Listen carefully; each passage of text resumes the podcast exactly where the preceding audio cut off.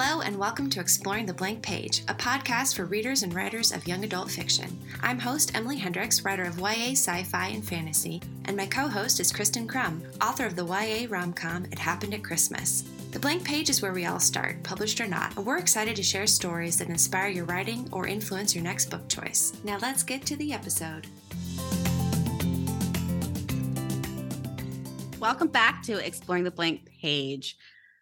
I absolutely loved this episode today. We have CJ Redwine and Mary Weber, who, in their own rights, are amazing authors, but they also have this amazing writing resource and writing community in the Writer Sanctuary and the Red Herring Society. And in this episode, we just kind of fall down this rabbit hole of the amazingness that is CJ and Mary. Yeah, you guys are not ready. They just, I mean, I think I always say that, but really, really. um, I mean, there's just so much wisdom in what they both share. Uh, whether it's about their society, their secret society, yes, we talk about that a little bit, um, or just man coming as two very powerful women in the industry who have just pooled their resources to create um, just something even better i think than i think they would agree than what they could have done on their own so i think it's just really really encouraging very inspiring um, just to hear them talk about their business and what they've got coming up. So make sure that you guys listen all the way to the end because we talk about some really cool things, even in the lightning round, um, because they're just like dropping wisdom bombs everywhere. And you guys are going to be so, so blessed by this, I think. So enjoy this chat with Mary and CJ. Well, Mary, CJ, hi. Welcome to the podcast. We are so glad that you're here today. Hi, thanks for having us. Yeah, we're super yeah. happy to be here. Yeah. So, to get our chat started, we would love for you guys to share a little bit more about yourselves and then how um, your writing journey so far. Okay. CJ, I'll let you go first. oh, you'll let me. Thank you. Oh so yeah, you're welcome. That. Okay, so the the official bio, I suppose, the fancy bio is that I am a New York Times best-selling author, public speaker, marketing consultant, and coach with 12 years of experience teaching in all areas of creative writing and publishing and marketing. And I'm super passionate about helping writers level up their skills and their careers. And then the unofficial more interesting, I think, bio is that I am a diehard fan of going to the movies. I I have very strong opinions about comic books. I keep a six foot tall Loki figure in my office, signed by Tom Hiddleston himself. Thank you very much. And I will die on the hill of Batman being better than Superman. Um, yeah. So if you want to really get at me going, ask me some questions about that, and I'll keep you there for as long as you're willing to listen. Love it. We're there with you on the movies and everything. yeah. And what about you, Mary? COVID was the end of CJ's social life for a very long time. So that's you're assuming I really had one beforehand. I didn't say I went to the movies with people. Um, so uh, yes, I'm Mary. Um, I write or ghostwrite adult, teen, and nonfiction books. And um, under my own name, I currently have six books out with HarperCollins. Um, multiple of those are bestsellers.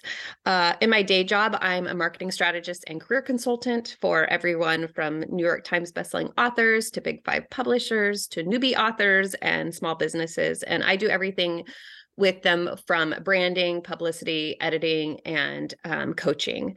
Um, I'm also obviously the co owner and probably the more evil half of the Writer's Sanctuary. At least I think that that's what CJ would like to believe. Um, so there's, there's that. No probably. Definitely. So I, you know, CJ has this really fun like bio of like talk to her about Marvel and all this stuff. And I'm, I think I tend to be more like, um Uh, I'm a kind of an introvert, so I'm like, talk to me about how to torment CJ, and I have a million ideas for you. So that's that's that's the enjoyment of my life. But I also do love movies and television. My whole family at the moment is traumatized by me because at the end of the day, lately, I will come in and I will sit down and I will watch Dr. Pimple Popper or Hoarders, and they are like, no, the room will clear so fast, and I'm just like, what? It's like soothing, and apparently, I'm the only person that finds that my my son, I love my, Hoarders, so My son walked through the other day, looked at the TV, and I kid you not, he walked over to the sink and started gagging. and I was like, I have I have successfully done my job at parenting adult Yes. children. But you've also discovered the key to getting alone time in a busy household, and that right. cannot be overstated. That's right? true. it's I golden. gonna add- I want to add. I should write a book on this. that. You should. You should. We should write an, an advice book, right? That's Parenting right. advice. All you need is a TV and some disgusting Mhm. shows, and you're all set. That's right. Whether you're But I'm parenting small add to the children or adults. Because I'm going to add how we met. Because Uh, she yeah, mentioned Yes. she mentioned torturing me, and it's it. That's how our origin story begins. And the fact that I keep coming back for more is on me, honestly. It is. at this point. I'm an adult, I own my choices. But um, between Mary and I, we've got 15 books published and multiple anthologies, and um, ghost written books are published and all kinds of stuff. But back in the day, Baby CJ had, I think, two books out at the time, and Baby Mary had her first book coming out, which I had blurbed. I had given an endorsement for the book. I loved it. Um, still do love it. It was it's awesome. And her um, publisher had her actually fly out to Nashville to do, I don't know, marketing meetings or something. She can tell you. I'm sure it was exciting. But what they did is they hey, said, "Hey, it, it was a sales conference. I was I was like their keynote conference. man. okay." So it was it was very you know fancy. Very prestigious. I lived in Nashville at the time, so they thought, "Hey, why don't we put the two of them together?" And it would be fine to put the two of them together and have a conversation, but that's not very exciting. So why don't we have them play Bean Boozled, which is that game with the, the like the jelly beans, and they're all it's like half of them are good and half of them are just traumatizing. It's wrong. And I agreed to it because I'm up for anything. And she showed up dressed in a whoopee cushion, and I was like, nobody told me that I was supposed to wear a costume. I felt so overdressed for the occasion. But we bonded over me telling her to stop breathing because she had stunk jelly bean. It was terrible. You can find the video on YouTube, it's still there. Um, but that's how we met. And we became friends, we connected, and then she came back out to Nashville for a conference of some kind and let me know that she was going to be there and said, Hey, you know, do you want to meet for breakfast, half an hour or something like that? And I said, Sure. And we sat down to talk at breakfast. And I don't know, Mary, how many hours later? we I think it up, was but three. I think it Yeah, was three It was before like, you had an, oh, an I found my person. You know how that, like, when you have that conversation and it just flows effortlessly, and then you're really sad that you have other engagements to go to because you could spend a whole day. Mhm. So then we discovered we were each other's person, and the rest. And we have raised hell ever since. I love I it. have been tortured regularly ever since. Yes, Yes, by your choice. I- That's it is my choice most of the time, not always. right, right. Oh, I love it. so so with that in though let's continue there cj is that after let's see so it was probably a couple years later where um she approached me and said you know i have this business called the writer sanctuary and i maxed out as far as what i can do as a single as an individual person so what would you think about joining me in that and so um at the time she was doing i think two writing retreats a year and One. um one writing retreat a year and Mhm. um so she brought me on and we started doing two writing retreats a year. And of course, Mhm. that's morphed. Now we're doing this year, we're taking a bunch of like, I think 25, 30 writers to Scotland for a week and doing a big writing retreat over there. And, um, you know, aside from our own speaking and teaching at conferences and, but we have, um, gosh, at this point, I think we were looking at it the other day and we're like, okay, we have 20 years of experience between us um, we have now worked with Hollywood film producers, indie authors, you know, baby authors, internationally best-selling authors, multi-million dollar entrepreneurs. So it's just kind of morphed into this really fun business where we get to empower people and have Mhm. fun with people and create a just this bizarre community that we absolutely love and bizarre, by bizarre i mean it's like you know writers we're all a bunch of misfits and so we all get together and we're like we have all found our people and we're all a little weird and so we absolutely love it I love that. And I, I mean, we're super excited to talk to you guys about the Writer's Sanctuary. Um, but right before we get to that, we're curious here because it's in our name, the Blank Page Podcast. We'd love to get a little bit into the nitty gritty of you two as writers before we even talk about you guys merging, because I'm so curious to see how it kind of started. Obviously, we've seen the formation of your friendship. So how did that how did that happen then for you as writers starting off as like approaching the blank page individually Mm. and then coming together to teach that um basically, in a sense, to the people who join the Writer Sanctuary and your secret society and things like that. So maybe let's start with Mary, just because you were talking there, and tell us a little bit about kind of like your process as a writer, and then maybe we can transition to CJ, and then and then I want to see like kind of how that either meshes or maybe doesn't mesh together. um, so you know, for me, uh, when I started out writing, I obviously, as all writers, I would say, didn't know what I was doing. Most of us don't, and I hope I I know a little more now. But I remember I felt like back then my I was asked this this question uh, around the time of writing my first book, or maybe my first book was published, and my response literally was, I approached the blank page with panic, like sheer utter panic. And I would freeze and it would take me two hours of psyching myself up to be in the mood. I also remember um, going through a season where it was like I could only write if the muse was there, right? Like it was, it was just a very emotional led thing until I got to a point where I was on book deadline. And at that point, none of that was going to work for me because panic only takes me so far, procrastination only takes me so far. And um, and so what I ended up doing is just really having to dive into the nuts and bolts of the craft of writing. And I had hired a writing mentor she mentored me for a year and a half um, just where i would just send her stuff and she would you know send me notes back but then she also really was fantastic at just coaching me at the process of okay here's how you approach this so at this point in my career um, because if you're if you're making a career out of writing I, and we tell our you know our community this all the time is there's only so much so much of the blank page that you can stare at before you have to actually grab hold of it and just jump in, right? You dive in because otherwise you're not going to get anything written and your publisher isn't going to be happy with you and you're not going to be able to put out the books that that you've committed to. So at this point, um, you know, my method is pretty much that I just prepare as much ahead of time as possible. And then I call it switching my brain into just write badly mode. So it's like I just tell myself, you can write, you're going to write badly, you're going to write as badly as possible, but you have to put down as much words as possible just to sit down and do it but then I also give myself a time frame. I do not do well if I just think I have to write all day or I have to actually produce a certain amount of good words. So my thing is is I will tell myself you only have to write for an hour or maybe it's 2 hours, but that's my time limit. I never tell myself beyond 2 hours. This is all you have to do. You're going to sit down and even if you are sitting there and you write and delete and write and delete, that's fine. You just have to write. So for me, what I've discovered is that takes a lot of the pressure off of especially being a perfectionist. And I know a lot of writers that we work with are perfectionists.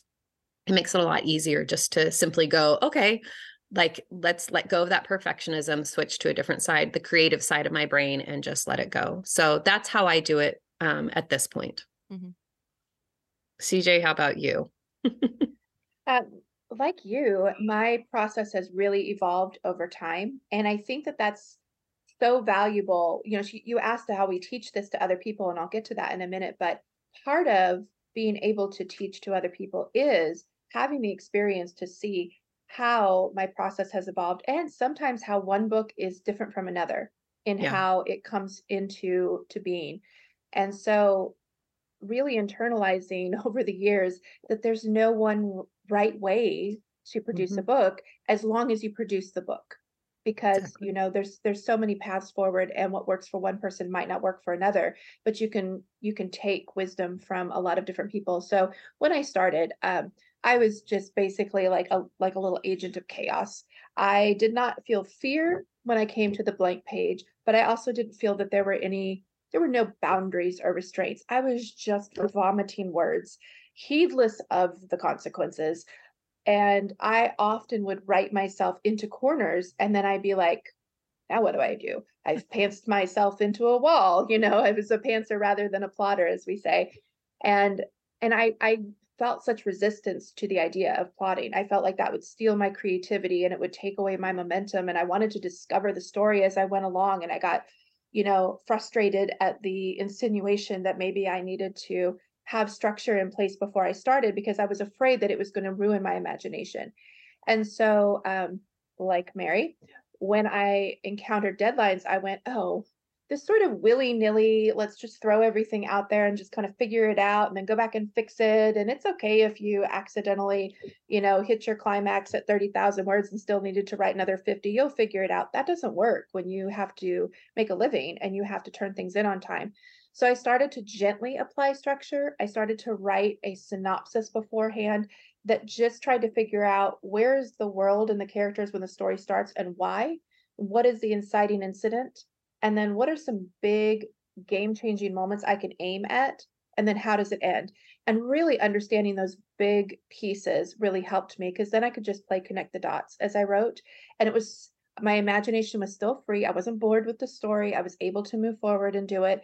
So I did that for a while. And then I got to a point where I felt so immersed in story structure because I've been doing this for so many years and I've been teaching it for so many years and editing that I could sit down and look at a premise and immediately say, oh, okay, this is how it fits. Here's where the pieces go. And I might not know every little twist, but I can see so much of the story structure now before I start that you could call it an outline. It's not going to look like that. It looks like a list of bullet points, but now I write a synopsis and then I do scene bullet points and I just do up to the point that I can see. Sometimes I can see three quarters of the way in. Sometimes I can only see six chapters. And then by the time I get to that sixth one, I can see another, you know, five or six chapters.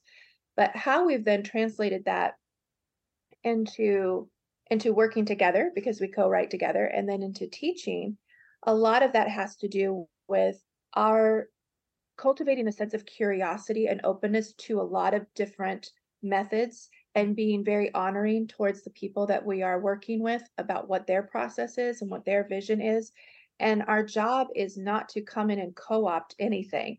Our job is to build the skills and the tools in each writer to allow them to see their vision come true on the page in the way that works best for them.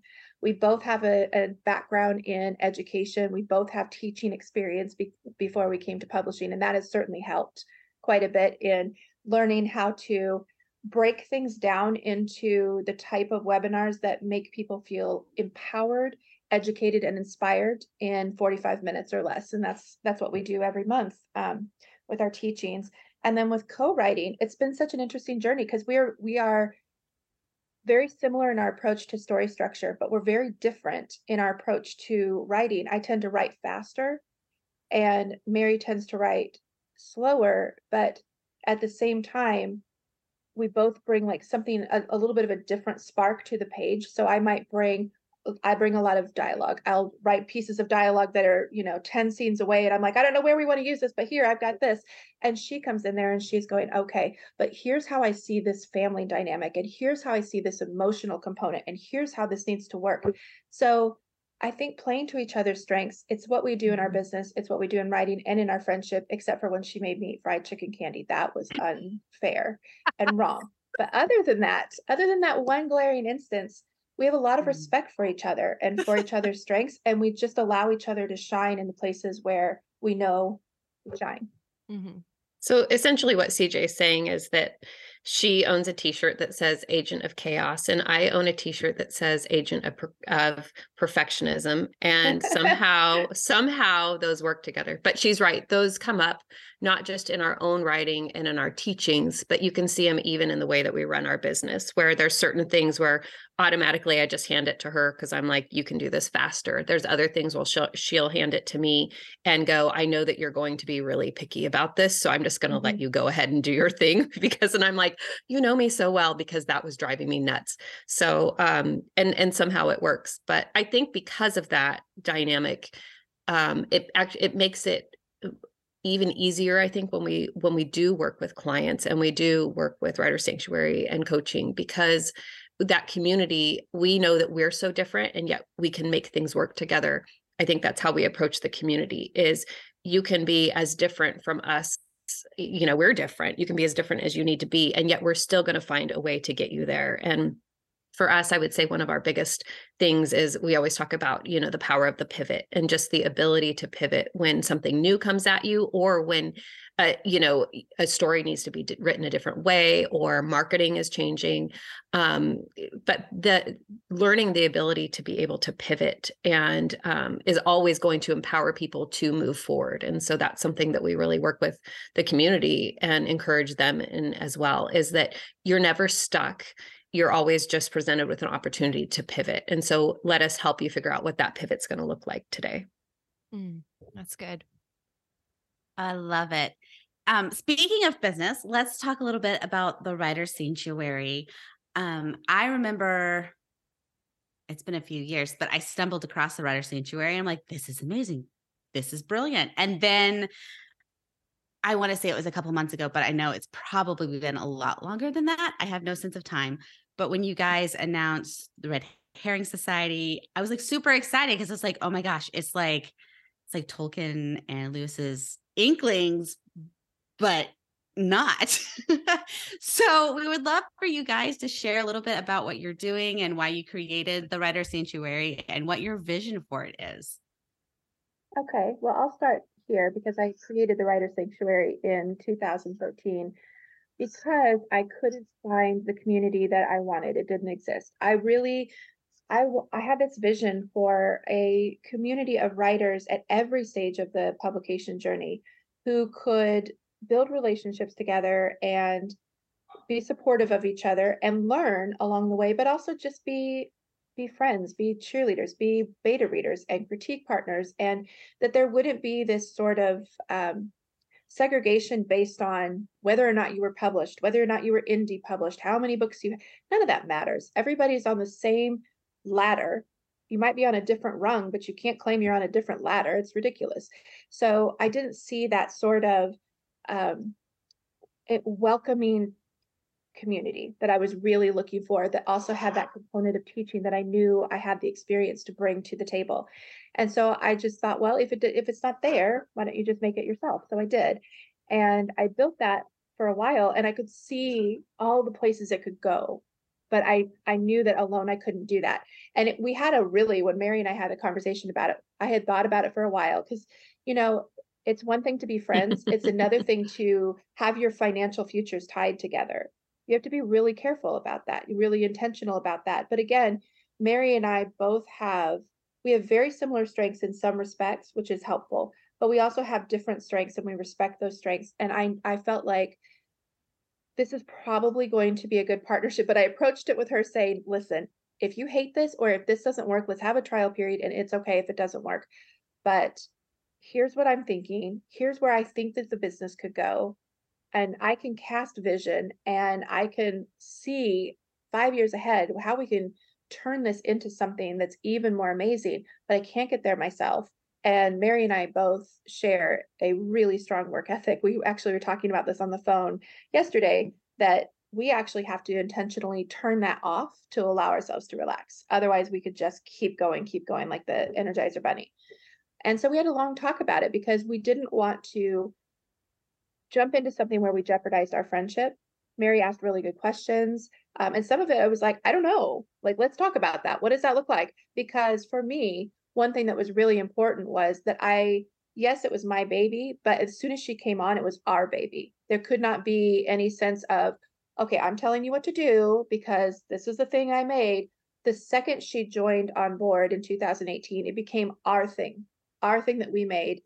What it is now is because Mary and I were together. If we were working on this separately, it wouldn't look like this. It would look mm-hmm. like something completely different. But you look at it now, and we have international destination retreats. We have domestic retreats. We have monthly webinars. We have a, a, a secret society club for writers. We've got a yearly publishing uh, conference where we we had some incredible incredible speakers number one international best-selling authors best-selling indie authors all of the things that it's all if you could see behind the scenes in the planning sessions it's literally oh i know this person. Oh i know this person. Oh what if we did this? Oh i was thinking this. And it just melds until we get to a point where we can't remember whose idea was whose. It's just ours.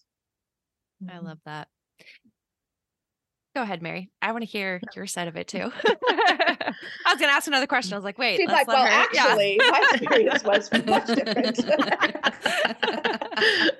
no, I, I mean, CJ, CJ said it perfectly. So I don't, I don't know that there's much to add there other than just, um, I think that really she was she was spot on when she talked about the heart of it coming from that that place of saying what do i wish existed that didn't exist? And i had already been approaching aspects of my career in the same way and um and working with authors um but just you know on a side side you know i guess business or note or something.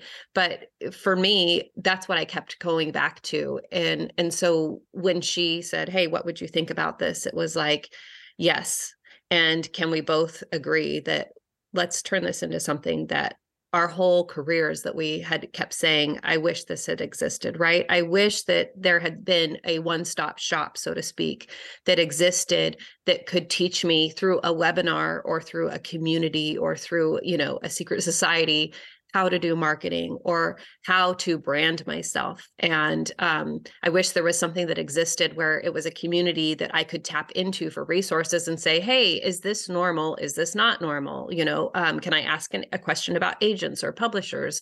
I wish something had existed where I could say, uh, you know, I'm frustrated. I don't know how to get past this writer's block or something as simple as just saying hey my life feels chaotic and i'm feeling left behind in the writing world. Is that normal?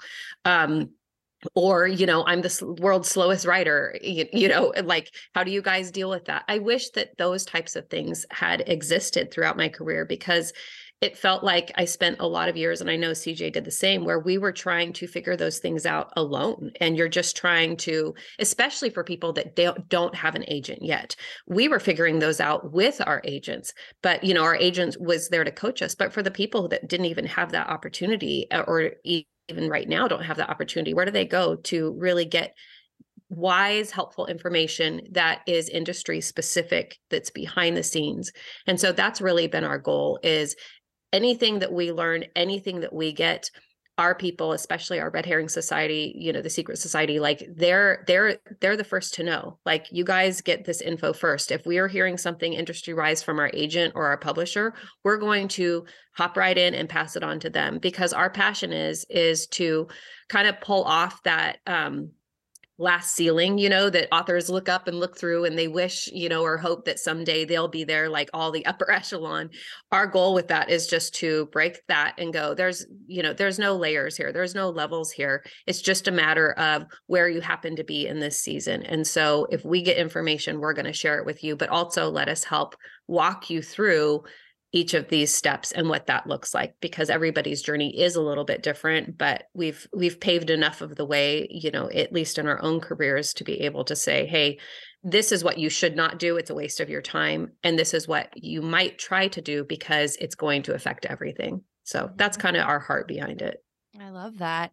Well, and it's funny because actually we've recorded pretty much our entire season already and a theme that we did not foresee coming was pretty much every author recommending you know be part of community which we mm. totally agree and is something we've talked about um, in pre- previous seasons as well.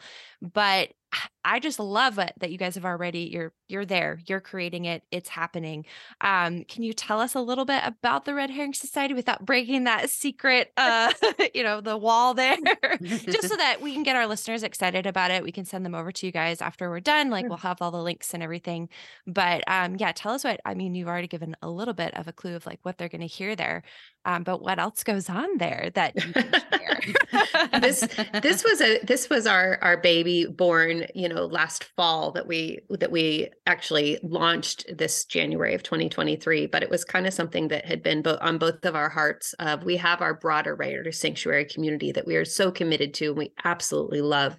But we also wanted something that had a little more intimacy where people could get more mentorship and coaching if they needed it and also that they would have the the types of connections that maybe they need. They're not just associated with it but actually like this is their place you know these are their people. And so that's what we wanted is just a a society where people could be a part of it and go okay this this is my home. This is my writing home. And so that's really what we created through it And so um, with them, they get uh, not only do they get access to everything we do with Writer Sanctuary as far as our monthly teachings and those types of things, um, they get access to those for free, but they also then get bonus material, bonus content, bon- bonus, you know, um, sessions for instance um, to in february we did our annual juniper conference which is open to everybody.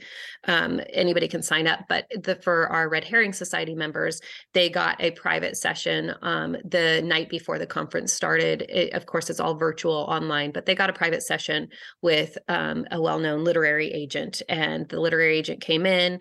They read their queries anonymously that they all got to send in and gave critiques and feedback and then of course they have direct access to now query that agent whenever they're ready to do so. And um, but so we just bring in special stuff like that where they get extra coaching, extra teaching. Um, along with that, you know, we have a private Facebook group, and so with that, um, we have areas where if people are looking for critique partners, um, they can sign up and um, and and make connections there with no obligation. You know, if they're like, okay, this isn't the one for me, it reminds me a little bit of BetterHelp. You know, like where they're like, you can change therapists at any time. Well, you can change you can change your critique partner if you need to. But um, everything I would just say is no obligation. It's just a matter of we're here for you. How can we support you? And so they do get insider access onto industry information that um, we may not be giving out to just the general public or the broader writer sanctuary. Um, we do writing sprints, so twice a month we they they have the opportunity to hop online and we do an hour writing session um, all together. And then, of course, they have opportunities like getting published in our anthology, getting published in our monthly newsletter. Um, we do giveaways every month. So um, one month they'll get, uh, you know, Red Herring Society secret swag. Another month they're getting, um, let's see, they got someone got a um, a logo made for them. Um, so it's it's just the goal is just to have fun and but like i said to feel like it's your place where at the end of the day you can come home and just see your people and be with your people and and chat and eat cake. I approve the cake. Yes so speaking of your teachings you guys have an upcoming course with the writers sanctuary called lux that's coming up in the next few weeks that's all about marketing. And you guys have called it the last marketing course you'll ever need, which sounds amazing. can you tell us a little bit about what people can expect from this course and who exactly would this course be like perfect for? Yeah, that's a great question. Um, this course is something that we have been talking about for a really long time, I, at least a year, maybe more than a year. I'm not sure. But um, one of the things that we do is we have a lot of fun things in the pipeline, a lot of ideas, but until we're sure that we can really over deliver on the value, then we don't do it. We make sure that we are all set to really um, put the writer sanctuary stamp on it and have it be super high quality. And so we kept getting lots and lots of questions about marketing from our clients, from our Red Herring Society members, from our Instagram followers. And what what kind of came up as a theme was this sense of being overwhelmed. Like there's so much information coming at me, and I don't know how to pick through this and figure out what's good, what's bad, what do I actually have to do to have a, a standout author brand before I'm published? What do I have to do to sell books after I'm published? How do I use TikTok or Facebook or Instagram to my best advantage? Is there something I'm missing on this? Does my website actually draw in readers? You know, everybody talks about having a funnel. What is that? How do I do that? All of these questions. And we finally we sat down and we said, we have the answers to all of this. Because one of the things that we do is we are constantly learning ourselves from other experts in the industry. Outside of publishing, we both learn from uh, movers and shakers in the business world. And so we said, what if we just took all of that information and synthesized it down into a, a course that would be thorough, hands on training with every step of creating a standout author brand and effectively using social media. And we included the strong mentorship component to it so that it wasn't just somebody saying, hey, here's what you do, but it was like, okay, here's how you use TikTok to build an author brand if you decide to use TikTok. Now, we're going to teach you how to do this. and then we're all going to put our cameras on mute and we're all going or our mics on mute and we're all going to do it. Let's all make a Mm-hmm. TikTok and just, you know, bite the bullet. It's like when you're facing that that blank page and you're afraid of it and you finally start writing and you get a paragraph down and you go, "Oh, I didn't die. I'm still here. Everything is okay and I can do this." And that's what we wanted to do. Our heart was really to give writers confidence at any stage in their career because you can start marketing and building a brand before you're published. And in fact, the more you do that, the more publishable you are because agents and publishers are always going to go and look up your social media and see what kind of platform you have, what kind of reach you have, what kind of engagement you have. And if you choose an indie publishing path, which we love, it becomes even more important because you don't have somebody else flexing that marketing arm for you in any way and getting you distribution or anything. You've got to do it yourself. And there are a lot of really great paths forward there. So we thought, let's create this safe environment where we give you all the tools that you need to know. And Mary can list a lot of those things for you, but that's where that came from is just safe, supportive environment, really focusing on mentoring people so that a writer in any stage of their career knows everything that they need to know about how to build their brand and market effectively. Yeah, one of the things that I do in my day job is, you know, I do branding packages for people where they get a logo. I train them on a lot of the different um, social media platforms that they choose, and um, and so it's it's like a whole packet. It, by the time they're done, they walk away and they have all of the foundational steps um, in place that they need to start really understanding how to market themselves. They've got their brand in place, and I I charge six hundred bucks a pop for that per person. But what we decided to do is put together this you know four week course that is intensive it's all virtual um, and people can if they can't show up live then they can watch them for um, I think everything's available for the the month following. Um, but basically, to go, let's take what I already do for people and let's expand that to what what what they to what I don't even have time to teach people, right? So it's like let's take everything that we do not just to teach people but actually what we do for a writer sanctuary and how we've grown that. So for an example is that a year ago uh, last April we of 2022 our I think our Instagram following we had 1250 Mhm. followers. And as of today, um, this morning, I think, or yesterday, we're at 16,000 followers. And that was intentional on our part to grow that. At this point, we gain between 50 to 100 followers a day, whether we're posting or not, um, simply because that's the momentum that we've built. And we have under, we've learned and we understand the algorithms, we understand how to use the hashtags, we understand the apps to use, all of those types of things. We understand now what an audience is going to want, what they're not going to want. We're going to, um, so with that in mind, our goal is always for us not to be following the trends, but simply to either number one, set the trend, or else to be doing something that day in, day out, it's going to produce results no matter what the tr- what trends change. Because a lot of the frustration that I'd seen with different clients and even with myself over the years was that marketing is a little bit like throwing spaghetti at the wall, right? Like you throw it and you hope something sticks, but you're wasting a lot of time in the meantime collecting the spaghetti to throw against the wall to know what.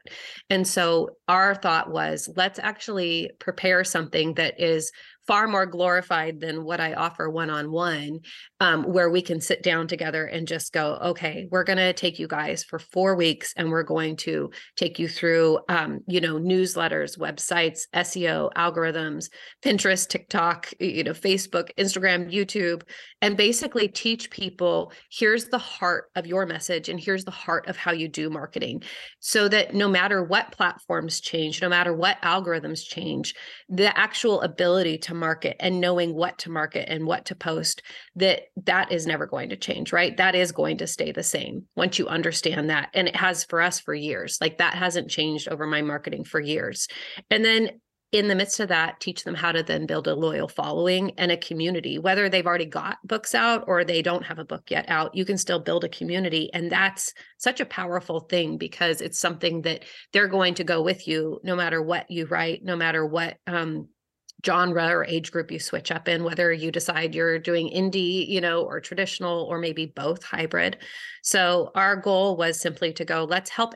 So we're going to sit down and help authors brand themselves. We're going to help them know what to post and how to batch posts. But more than that, the goal is, is that for them to have understand how to have a long-term marketing um, effective brand author career and in the midst of that um, be able to hands-on do it so that they can get feedback from us as cj said right then and there to go okay this is actually how you want to rewrite that bio or here are how instagrams um, you know, or TikToks or whatever. Like, here's how their not just their algorithms work, but here's how their SEO works. And here's what's going to boost you to where you are gaining 50 to 100 followers a day, no matter what platform you're on.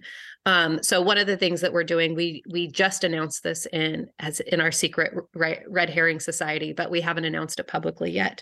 Um, but we are about ready to do that, and so we'll announce it here. But um, one of the things we've done is we're bringing in um, the publicist who basically she was Ariana Grande's publicist, and she made her famous. She took her from you know cute Ariana with no speaking lines in TV shows to what she is today. Um, this publicist has also um, was a huge part of uh, Nicholas Sparks' career, and um, you know, so she's done it on all fronts, but basically an entertainment publicist, whether it's books, singers, uh, whatever, what have you. So we've we are bringing her in. She will be um, doing a session with our and with with our um, uh, with the the group and uh, specifically the Lux uh, teach teachings, and she's just a powerhouse. So I know people are going to be excited about her. We're excited about her. She's just absolutely lovely, but knows her business. So our goal is always just to reach above and beyond and go, okay, how can we give you access to stuff that, again, we wish we had had access to and access to people that we wish we had had access to? Mm-hmm. So that's yeah, we're excited about it. I, I yeah. cannot wait to just, I can't wait to see authors feel that they have more confidence and more control mm-hmm. over their careers because uh, what I see so often, and I've been there myself before, where you feel helpless, you feel at the mercy of agents or at the mercy of publishers or the mercy of bookstores or, you know, and, and you just feel like you can only write and hope somebody likes it. But actually, there's so much more power that authors hold. And when they understand that and they're able to start walking walking in that um, what happens is is they begin to dictate what happens in their career. They begin to be presented with opportunities that they can choose you know to go with or not. And um, and they they just open up so many doors but essentially they get to be in charge and in control and that's really what we want from them. And so that's our goal with this class and what they'll be getting from it. Yeah and to piggyback off of that really quickly um, sometimes people think, oh, well, you know, if you're an indie author, of course, you have a lot of marketing to do because you bear the whole burden of the marketing. And that's true. You are um, one fish in a pond of millions of fish, and, uh, you know, on Amazon especially.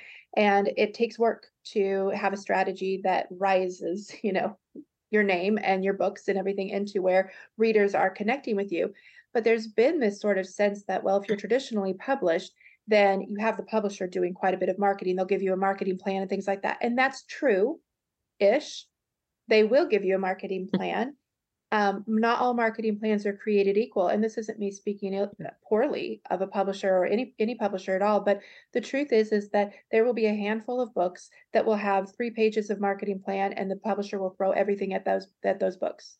And then mm-hmm. there will be all the other books that are in that catalog that get something they get a, a cover. They get um, pitched for if it's kids book, school and library. Um, they get pitched for indie stores. They get pitched for Barnes and Noble.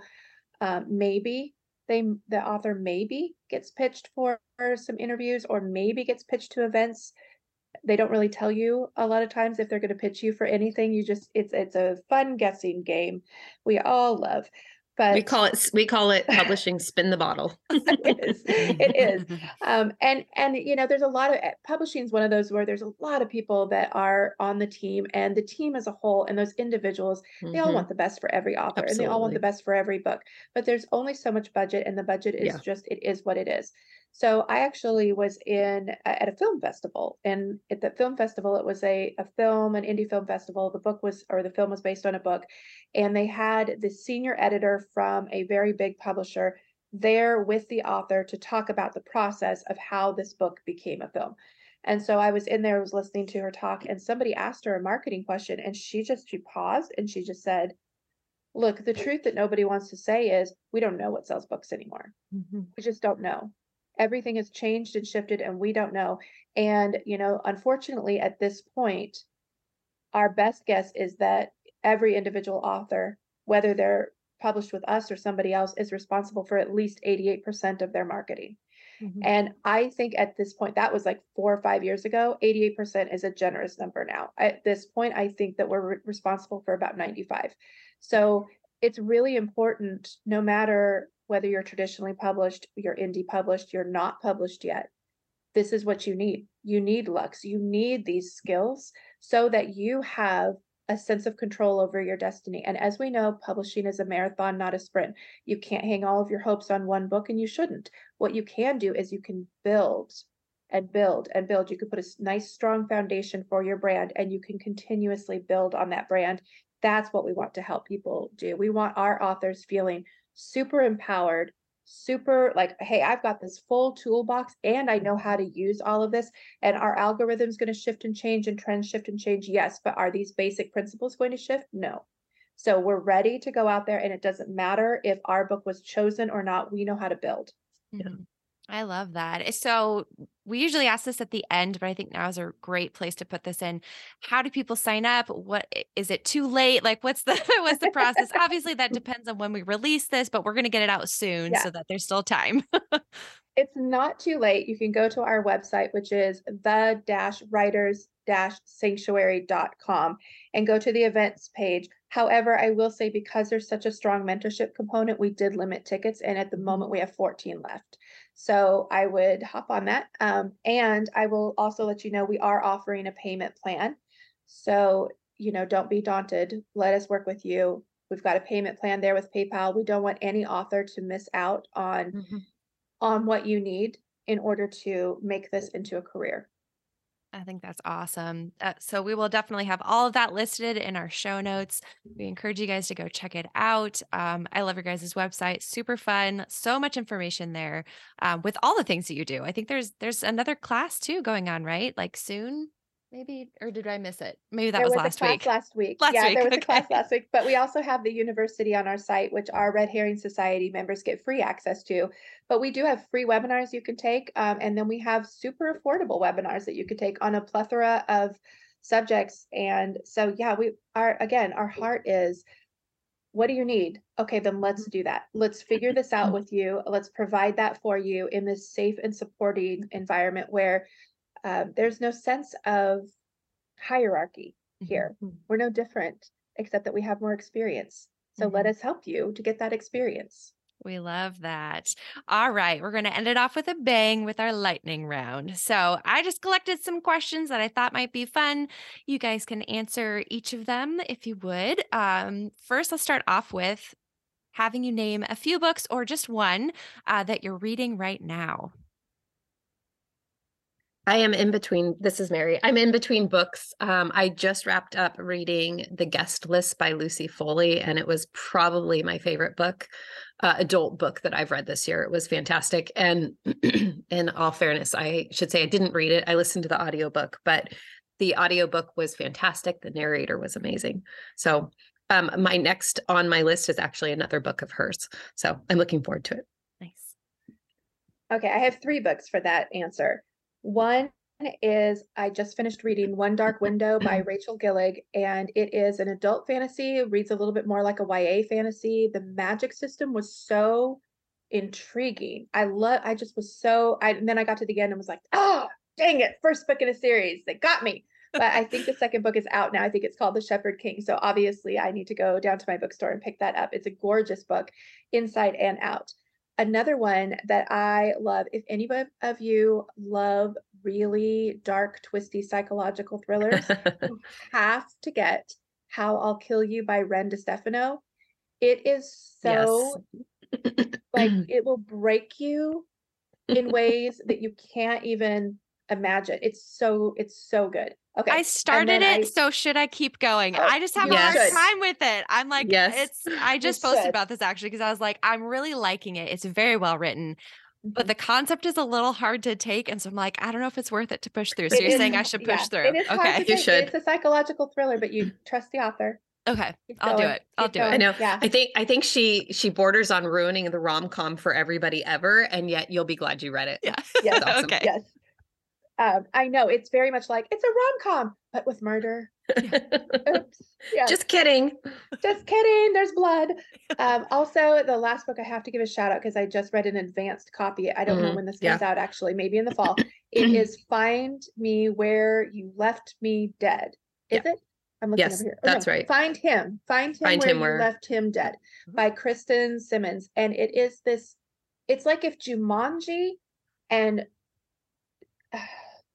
Japanese mythology and Pokemon cards all had a baby Ooh. it would be it and like it's not for the faint of heart. You It is have to be dark. okay with a level of darkness and grisly gore, but the heart of it is these incredible relationships between these these four, five friends really that have been completely fractured after one of them died years ago because they were all somewhere they shouldn't have been and they lied to cover it up and then they, you know, went their separate ways and their friendship dissolved and then they all start seeing him on the fifth anniversary of his death and they come back to the place where he died and things happen and they get sucked into this thing um but the relationships are so you're just the whole time you're like oh please heal oh please heal i want the oh it was so good was- it was Ooh. good. Sounds amazing. So good. We're like adding to our list as we Yeah. Yes, Kristen is just a brilliant writer, and She is. yeah, just Oh, it sounds awesome. super fun. mm-hmm. right. So for vacation, beach or the mountains? Or something in Oh. between. i mean up until up until a couple of years ago my answer was instantly the beach but then i just went and moved to the beach so i guess for me um vacation would be i love i do love the mountains but honestly vacation for me i think that i would rather go to like a destination that i really want to explore whatever that happens to This be this is where CJ and I are the same. She lives on the East Coast beach. I live on the West Coast beach. but um but it's the destination i anything historical old history i want to i Mhm. want to explore it so um my family you know for years was like hawaii let's do that and i'm like no let's go to some place that has like you know dead people and graves and monuments and so that's that's what it's about Totally. All right. S- Let's see. What are your favorite? Well, let's limit it to one favorite trope. just Oh. one you monster I know I'm, I'm evil. you've been taking lessons from mary oh my gosh I know it's so hard. Okay enemies to lovers i was just going to say the same thing enemies to That's like my lovers top. copied me Mhm. yeah Oh, I got there such a good one. um, this one might be a little harder, and I just thought of it today. And I was going to ask you guys if you could give your younger selves one piece of advice, what would it be? That's probably the hardest question that I have on here. Mm. The rest are pretty easy. that is a really good question i think for me it would be um th- uh Sorry, you're probably gonna have to edit that pause out, huh? That's okay. so I think for me, it would be that there's a difference between writing and publishing and understanding that the writing side is the creativity and that, you know, the, where the spark happens, but that publishing is very much a business and that it behooves authors and it would have behooved me um, early on to understand that difference because I think that it would help. Um, it would have given me more confidence, but it also would have helped things not feel quite so heartbreaking, right? Because you're so tied into the creative side of you're writing this masterpiece, and then the publishing side, you don't understand any part of that world, and so you're like, why are they rejecting me? And you know, says the says the girl that had 87 rejections before she got published, and and and so I think just understanding and taking the time to to learn both of those at that time um, I would have felt more empowered and more confident moving ahead to go, okay, let me understand how publishing works. And then let me also enjoy the writing craft. Because now when I come to the table, um, it's a little less maybe crushing and it's a little bit less frustrating because you understand how to switch gears and pivot and work in both of those worlds and be able to get the most out of both of those worlds. That's good. That is really good. I wasn't thinking in terms of publishing. I was thinking more in terms of life advice, but um, it it can apply anywhere. And I think that if I could go back and give advice to myself, I would say to trust my instincts. Mm, Yeah. And I was thinking relationally, you know, uh, there have been times in the past where I I hung on too long to a friendship because I'm so committed to being loyal and so committed to being a good friend long after it really turned toxic and painful Mhm. for me and that I needed to when I see red flags in people it's okay to back up. I, they're Mhm. not they don't have to be they're not i didn't give birth to them therefore they're not my problem. And i think the same thing is true though trusting your instincts in in writing because your instinct can kind of be drummed out of you a little bit. There's a lot of there's a lot of soul crushing stuff that can come along with a publishing career. And so being able to trust your instinct to say no this is the story i want to tell and if i have to frame it a little differently in order for it to sell okay but this is this is the line Mhm. that I don't want to cross because I love this. Or to say, hmm, actually, I think that this might be a good community for me over here. I think I want to switch genres. I did that and got published. I had been rejected all over the place for three different manuscripts Mhm. before I switched genres um, with my agent and then sold the book. and so I, I- you know, and I think there's something, a lot of our audience is female, if I can just speak to that element. There's something If you didn't, I was going So- to. I know. I saw your face. There's such a strong sense in our culture that that women's instincts Mhm. should not be that we should swallow that in the in the face of being polite, in the face of being nice and kind and not offending anybody, not upsetting anybody, not coming across angry, not And never, never assuming, never assume the worst of people, you know? Yes. Drummed into exactly. us. Um, and you know, i think one of the things that Mary and I both have in common is we've learned to trust our instincts. We've Mhm. learned to pivot, but we also have learned to just embrace the fact we're super ambitious women. And we make no apology for that. We're really ambitious women. You've seen what you see right now from the Writers Sanctuary. We are so proud of it and we love it. And that is, you just wait. That's nothing. You wait and and see what we're going to do. And the same thing with our publishing career and the stories that we want to tell. And there's so much room for us to trust our instincts, to be who we are. You don't have to step on other people in order to do that. And we've sort of internalized this message that to take up the space that you naturally take in the world and to value yourself and your skills automatically means that you are then somehow draining that from somebody else. And that's ridiculous. You're not. Um, you can be a healthy, vibrant, non-toxic person and still have your boundaries and be respectful towards yourself and expect respect from other people. And that is a key component of how Mary and I work together as friends and Mhm. as business partners. I mean, we're always respectful towards each other. Again, uh, you know, chicken candy notwithstanding, but we are always respectful towards each other. But we we're sounding boards for each other. I can't tell you how many times we because we talk almost every day. We will say, "Can I just can I read this to you because this is raising a red flag for me. Am I am I right in feeling upset here because I feel like this is and the other person can go, "Oh, yes, you're right. You're upset because of X, Y, and Z." Or actually, I don't think they meant it that way. I can see why you're upset. It's really good to have that sounding board, but we trust each other with that because we've we've both grown to the point where we've learned how to trust our instincts. Mm-hmm. Oh, Yeah. such good answers. I love it. Did you have something else to add, Mary? just eh, i think if i could hop on the end of that and say something to other writers my that just give some advice to other writers it would simply be that there's not an end end date on publishing i think the Mhm. number one thing that we see um, that we ex- we both experienced early on, but also that we see with writers now is this stress of oh my gosh, you know, life has happened. Um, I'm you know, someone's in the middle of a divorce, or their kids have an illness, or just they've been so busy, or they're caretakers for a parent, and they think that somehow the publishing world is going to pass them by, and especially as women and um, as parents, you know, we we run into that where people just think like you know i didn't get it done this year or they take a pause. Like i've been on um, a mini pause with my writing stuff and i've just slowed down.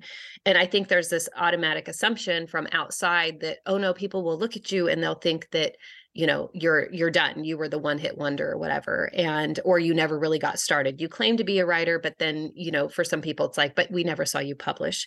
And i just wanted to add to what cj was saying is that that's not the case at all you know i mean and for me i can remember um, with meeting a very very very well respected and well known publisher um, my very first writers conference and they said i said something about writing ya and they looked at me and they said well how old are you? And i said i'm 34 and they said well you better hurry because your audience you're pretty soon you'll be too old for your audience. And i and it made me paranoid, you know, because I was newbie. I didn't know anything about the publishing world. Now I just laugh at that. Like, you know, like, are you kidding me? Um, some of my favorite teen, you know, teen writers, writers for teens are in their 60s and 70s. So I, I don't buy that. But I think that that that that gets drilled into people and they get afraid of that. And so I would just I would just say that you know publishing is always going to be there and in fact it's new inroads are being made all the time and so you publishing will wait for you you do life you do what you have to do and um, you can always get back to it at any time that's good. Mm-hmm. Well, you guys answered my my final question, which is one piece of writing advice, but I think you just gave us like a tome in a great great way. So I'll ask one last fun question. Um, what is let me i'm trying to decide because i have multiple here. I'll just pick one. Um let's go with what's one non-bookish hobby that you guys have? Baking.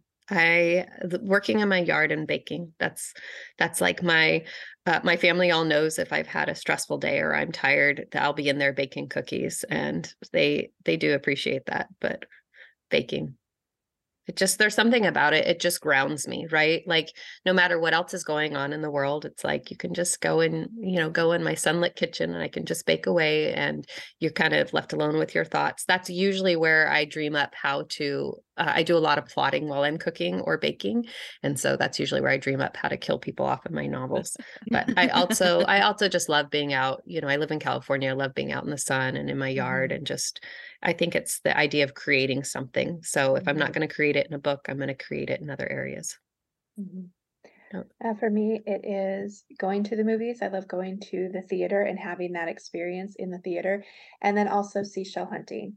My mom and my sister also love it. And one of my daughters, we love to go walk up and down long stretches of our local beach and find seashells. And um, they all make things. I've made a couple crafts. I'm not very crafty in general, um, but I just love to to have them around. So I'll have gatherings of shells just around my house and just kind of bringing that that nature in. Mm. Wow, that's wonderful. I I love all of the things you guys said, so I like to do them too. Although the nearest beach now is pretty far away for me, so wait till I visit my parents back home in California. But uh, finally, I know that you guys are writers on your own right as well. So can you tell us where our listeners can also find you individually and where they can purchase your guys' books? Yes, you can follow me on Instagram, CJ Redwine. And you can find my books wherever you like to find books. If it's not there, just request that they can order. All of them are in print, or you can, of course, buy them online. And um, you can follow me on Instagram. I'm at Mary Weber Author, or my website is maryweber.com. That's with one B because I always get asked. And um, you can find my books wherever they're sold as well. Um, libraries, if and uh, same with CJ. If if you can't find it somewhere, then go ahead and request it, and they will get it for you. So thanks everybody. Thanks, ladies, for having us. This was really fun. Yeah, thank you. Thanks. It was a lot of fun. Here. Thank you so much for listening to this episode of Exploring the Blank Page. You can support this podcast by clicking the support button at anchor.fm slash exploring the blank page or by subscribing on your favorite podcast app. You can find us on Instagram at Exploring the Blank Page Podcast and individually at Kristen Crum and at Create Explore Read. Until next time, stay safe and get creative exploring the possibility of your blank page.